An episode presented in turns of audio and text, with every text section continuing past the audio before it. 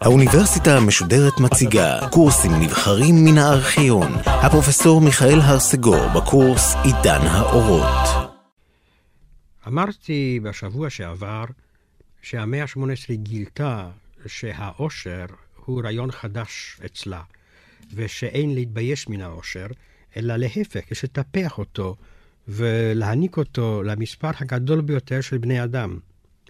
הרעיון הזה, שהוא כל כך לא קתולי וכל כך לא נוצרי, למעשה אפילו לא כל כך לא דתי, התפתח מראשית המאה ה-17, ואפילו קודם לכן, בחוגים אשר נקראו ליברטינים. ליברטינים מליברטס, כלומר חירות, חופש. השם הזה הוא היום חיובי ופופולרי, אבל במאה ה-18 המוקדמת וגם במאות שקדמו לה, זה היה שם גנאי. זה אדם חופשי, הוא אדם שפורק עול המצוות הדתיות מעליו, על כן הוא אדם מסוכן. הליברטינים היו גם מסוכנים מסיבה אחרת. הם לא היו רק למען מחשבה חופשית, הם היו גם חסידי האהבה החופשית, ועל כן הם הוקעו כחותרים מתחת למוסר המקובל. מעניין מאוד שהם פרחו דווקא מסביב לחוגי השלטון, שם היכן יד האינקוויזיציה או הדת הממוסדת או המשטרה לא העיזה לפגוע בהם. אנחנו יודעים שהקרדינל דרישליו, שהיה קרדינל, כלומר נסיך הכנסייה הקתולית, הוא היה למעשה אדם שנתן את חסותו לפליאדה, לגדוד שלם של בעלי מחשבה חופשית, שהם למעשה האבות הרוחניים של ההתפתחות האינטלקטואלית של המאה ה-18, כמו תיאופיל דה ויו וסירנו דה ברג'רק ואחרים. הרעיון הוא למעשה רעיון רנסנסי. אני מלאכת המחשבת של עצמי. ואני חייב לבנות את האושר שלי כדי להיות דוגמה לאחרים, על מנת שגם הם יהיו מאושרים. אפשר להגיד שהמאה ה-18 היא מאה של פולחן העושר בין הסיגוף של ימי הביניים לבין אותה מחלת הנפש, שהוא הרומנטיזם של המאה ה-19. גם החיים השתנו כדי לשרת את הפולחן הזה של העושר. קודם כל, במקום בתי מרזח, אנשים מתכנסים בטרקלינים. במקום שאנשים תשבנה ותפטפטנה לחוד והגברים ישתכרו לחוד, יושבים גברים ונשים ומשוחחים יחד. זה חידוש מהפכני מאוד. הידידות נחשבת עכשיו לרעל נגדי, לזקנה.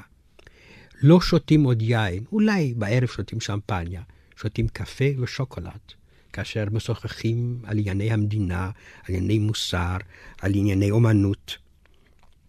יש מין אפיקוריזם של, כלומר, פולחן הפילוסוף אפיקורוס, של תבונה. הנטייה איננה לאושר גס של חושים, אלא לאושר מעודן. העולם הופך מובן לאנשים. במקום האטימות של ימי הביניים, העולם מופיע שקוף. במקום החנק והמחנק של הפילוסופיה הסקולסטית, העולם מופיע מאוברר, צלול, יפה, מזמין את ההכרה. התהליך הזה, שהיה קודם כל במחצית הראשונה של המאה ה-17, בנוי על רגש, הוא החל מן המחצית השנייה של המאה ה-17, בנוי על מדע. הרי ב-1660 נוסדה בלונדון החברה המלכותית למען שיפור הידע, Royal Society of London for Improving the Natural Knowledge. שנה לאחר זאת מחליט המלך הצרפתי לואי ה-14 להקים דבר דומה גם אצלו, וב-1666 סוף סוף קמה אקדמי דה סיאנס, האקדמיה של המדעים.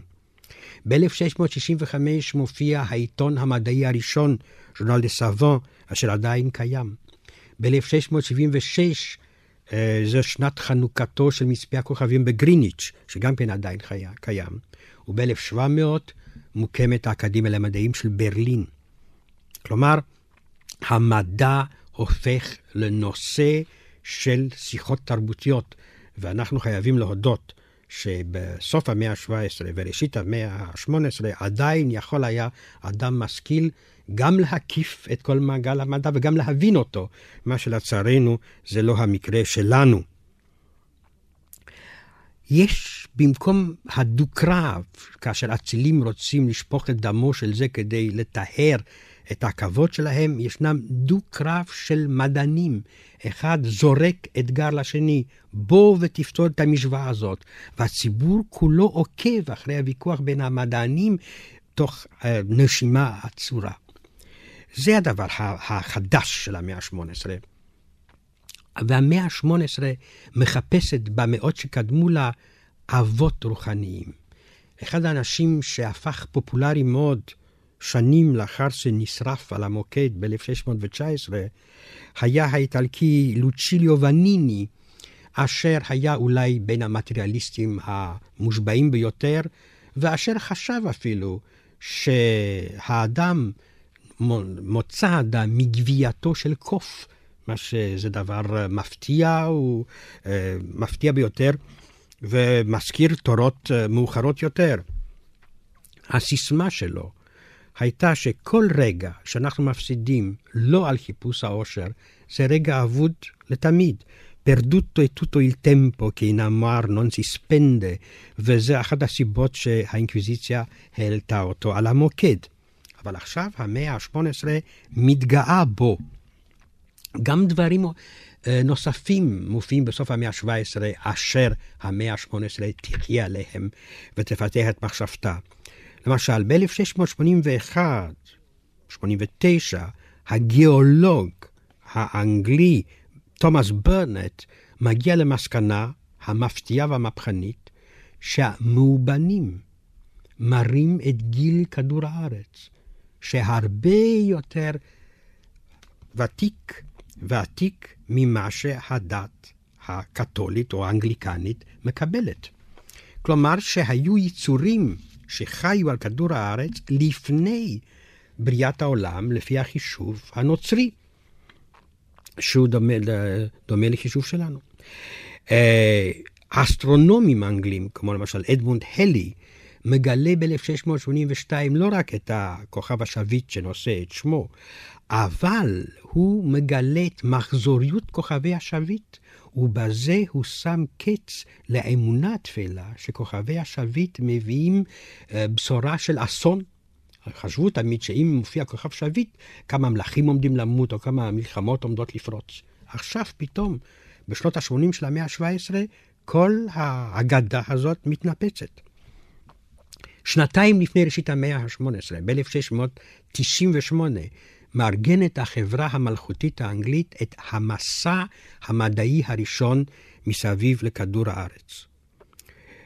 ב-1688 מופיעות המפות המטאורולוגיות הראשונות, ככה שאפשר אה, לוודא פחות או יותר את מצב מזג האוויר בכל מיני מקומות. ההתלהבות הנראית לנו היום קצת תמימה למדע, מוצאת את ביטויה גם בחיים היומיומיים. כל אחד רוצה שאצלו בבית יהיה המספר הגדול ביותר של מכשירים מדע, מדעיים. כאשר מת הקרדינל לאופולד מטוסקנה, מצאו בביתו לפחות אלף טרמומטרים. הוא החזיק טרמומטר בחדר המיטות, וטרמומטר במטבח, וטרמומטר במקום שלא אומרים את שמו, כדי לראות ולהשוות מהו החום בכל המקומות הללו.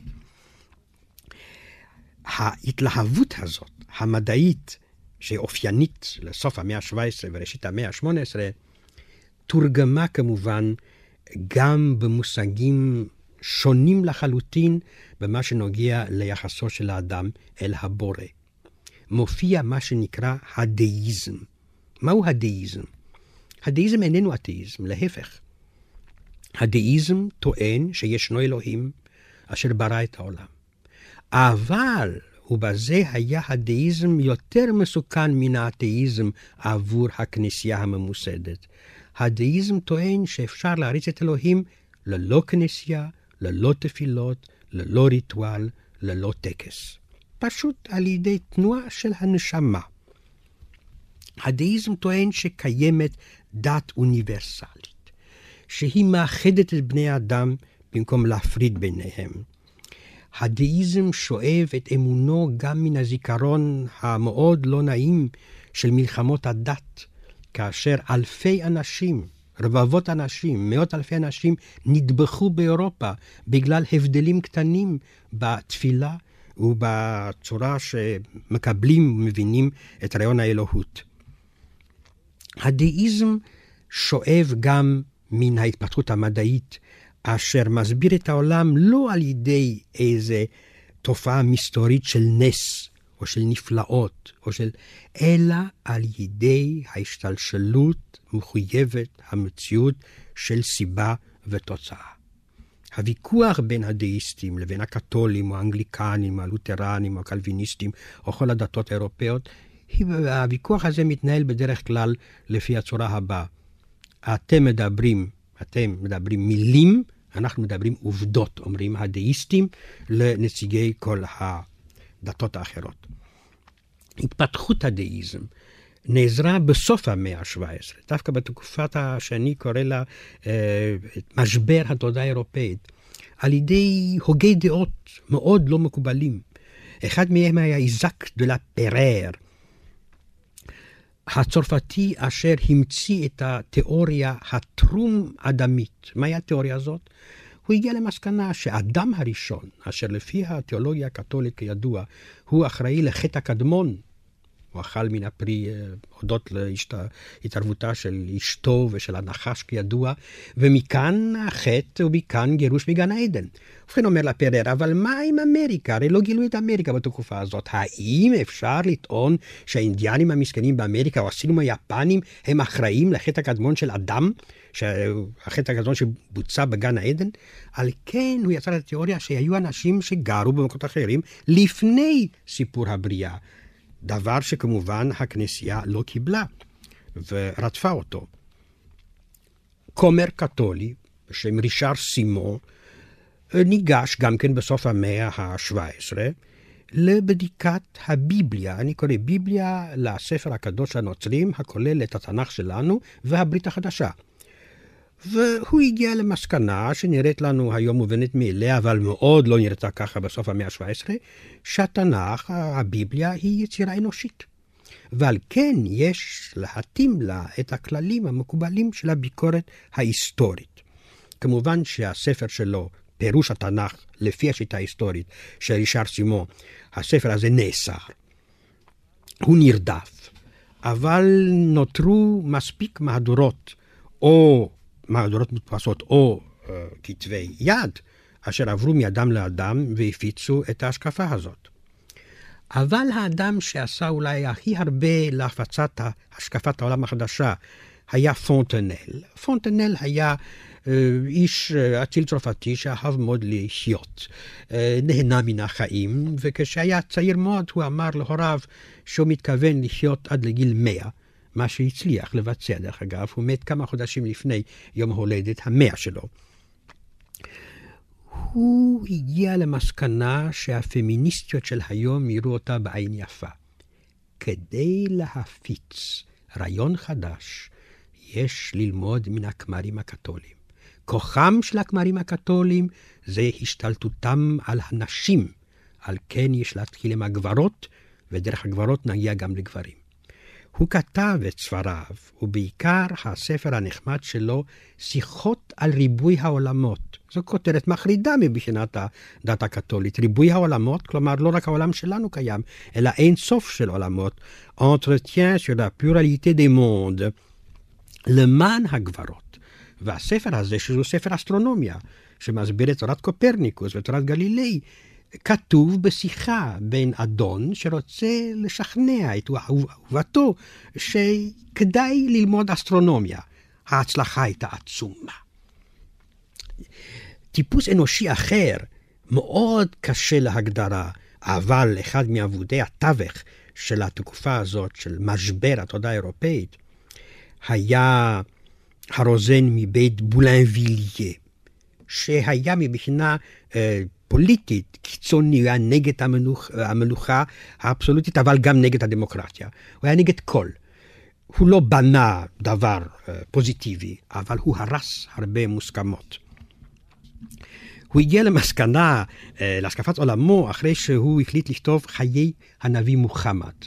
והתוצאה הייתה שהוא הפיץ, אה, דרך אגב, הוא לא הדפיס שום דבר, הוא פחד, אבל הוא הפיץ את הכתבים שלו אה, על ידי מחברות וחוברות שהוא כתב במו ידיו, או מזכיריו כתבו. את חוברת שלושת הרמאים. מי הם שלושת הרמאים? משה רבנו, ישו הנוצרי ומוחמד. וכאן למעשה הוא יוצר תיאוריה מטריאליסטית לחלוטין של מוצא הדת. הוא אומר בספר הזה שלו, שהדת הומצאה על ידי עשירים כדי לנצל ולמחוץ את המוני הנבערים מדעת. פונטנל היה הרבה יותר זהיר. הוא אמר שהדת הוא פשוט תוצאה של בורות אבותינו, אשר עדיין לא קיבלו את האור ואת ההשכלה מחקר המדעים, כי סוף סוף המדעים לא היו אה, קיימים. מעבר לתעלת למאנש משיב להם המקביל שלהם באנגליה, ג'ון טולנד, אשר אומר, אנחנו עוד נדבר עליו, שלמעשה הדת היא קשר של אנשים שרצו להשתלט על אחיהם, ואשר הציגו את האלוהות בדמות עצמם, אה, קנאית, אה, בלתי סובלנית וכו'. אבל התשתית האידיאולוגית של הדאיזם היו הרעיונות של ג'ון לוק האנגלי. ג'ון לוק השתתף גם במעשה הפוליטי הגדול הנקרא המהפכה המהוללת, אשר הורידה מן הכס המלוכה של אנגליה את שושלת בית סטיוארט, אשר הייתה יותר מדי נוטה לקתוליות, כלומר לאבסולוטיזם, והביאה uh, על כס המלוכה את ויליאם השלישי, ההולנדי, שהפרוטסטנטי, ולמעשה פתח את הדרך לשושלת הנובר, שהיא היום עדיין יושבת על כס של אנגליה תחת שם אחר, ווינזור. ולוק הוא באמת האידיאולוג של הפרלמנטריזם האנגלי. הוא אומר, אין כל דבר מיסטי או מסתורי בקיומה של, בקיומה של מדינה. מדינה חייבת לשרת בעלי האמצעים, כי רק הם משלמים מיסים. בעלי האמצעים הללו חייבים להשגיח על הכוח המוציא לפועל, כלומר על הממשלה, בעזרתו של הפרלמנט. הממשל חייב להיות זול, אין כאן שום מקום להדרכה אלוהית, האמונה היא עניין פרטי של כל אחד ואחד, והממשלה חייבת רק לשמור על הסדר הקיים. הדאיסט הזה, ג'ון לוק, הגיע גם למסקנה שייתכן מאוד שבהתפתחות, שלב מסוים של התפתחות, המטריה, החומר, חושב. זאת אומרת, אין נשמה וגוף נפרדים, אלא פשוט מאוד אה, זה מכלול אחד. אה, ועל כן אי אפשר לבנות פילוסופיה על הניגוד בין גוף לנשמה, כפי שאהבו לעשות. הוא אחד מלוחמים, מלוחמי הסובלנות, אם כי השקפתו הייתה די מוגבלת. הוא היה למען סובלנות, והיה מוכן לתת uh, שוויון גם ליהודים, אבל לא לקתולים ולאתאיסטים, הוא היה אנגליקני. הקתולים אמר, לא באים בחשבון מפני שהם סוכנים של מעצמה זרה, של האפיפיור, או של ספרד חלילה. והאתאיסטים גם כן לא באים בחשבון מפני שהם אינם יכולים להישבע, הרי הם לא מאמינים בשום דבר, אז איך אפשר להאמין להם? מחוץ לזה הוא היה מוכן לתת שוויון אה, אזרחי לכולם. התקופה הזאת אה, מצטיינת גם בזאת שהיא מנסה לנגח במוסדות הקיימים באירופה המערבית על ידי דוגמאות אה, דמיוניות מחוץ לאירופה. כל הספרות הזאת של סוף המאה ה-17 וראשית המאה ה-18 מדברת על אה, הפרא אדם הטוב והאציל, שהנה הוא יכול להיות דוגמה לנו מבחינה מוסרית, על המצרי הנבון, על הסיני הפילוסופי, על היפני העמקם, על ההודי לדוגמה, אין כל אמת מדעית בתיאורים הללו של עמים אקזוטיים, אבל ישנה מגמה פוליטית ברורה. האדם שריכז באופן שיטתי את האוצר האינטלקטואלי של המשבר של התודעה האירופאית היה פייר בל, אשר מת ב-1606, 1706. מי היה פייר בל? הוא היה פרוטסטנטי צרפתי שהפך קתולי, ומקתולי הפך לפרוטסטנטי. ועד הסוף הגיע למסקנה ששתי הדתות שוות זו את זאת, למעשה לא שוות הרבה. ההישג הגדול שלו זה המילון ההיסטורי והביקורתי, Dictionnaire historique et critique, אשר הופיע ב-1697, ואשר אה, הושווה לעקרב מפני שכל ההרס הוא בזנבו. המאמרים הם אובייקטיביים ביותר, אבל הערות השוליים הם להיות כל מיני דעות אה, כופרות וסותרות את האמת המקובלת על ידי הדת הקתולית והדת הפרוטסטנטית. הספר כמובן נאסר מיד, וזה הביא להצלחתו העצומה, מפני שהבריחו אותו לכל מקום. ויש סצנה מפורסמת מאוד כאשר מפקד המשטרה של פריס מזמין כמה אנשים שבביתם נמצא הספר של בל, וכשהם באים ואומרים זה לא נכון, מישהו הכניס אותו, אז מפקד המשטרה בחיוך גדול פותח את הארון ומראה שהספר גם אצלו, ומשלח אותם לדרכם. כי אדם נאור, אומר מפקד המשטרה, אינו יכול לחיות היום בלי המילון של פייר בל. אבל מאחורי כל המחדשים הללו, וכל הדמויות הדי מדאיגות את המוסדות הקיימים, עומדת דמותו של היהודי ברוך ספינוזה, אשר הטיל צל ארוך על כל המאה ה-18, ואין אולי הוגה גדול של התקופה הזאת, אשר לא שאב השראה מספינוזה. ספינוזה למעשה מצא את הפתרון לבעיות שהטרידו הוגי הדעות של המאה ה-18. בספר המידות שלו הוא הגדיר את אלוהים בצורה שהשביע את רצונם. Deus sive Natura, אלוהים או הטבע. ג'ון טולנד אמר שהוא היה הפנתאיסט הראשון, כלומר האדם שהשווה את אלוהים והטבע. מהו רצונו של אלוהים לפי ספינוזה? אלה הם חוקי הטבע. ועל כן אתה יכול להיות גם אתאיסט וגם להאמין באלוהים, אם אתה מקבל את גרסתו של ספינוזה.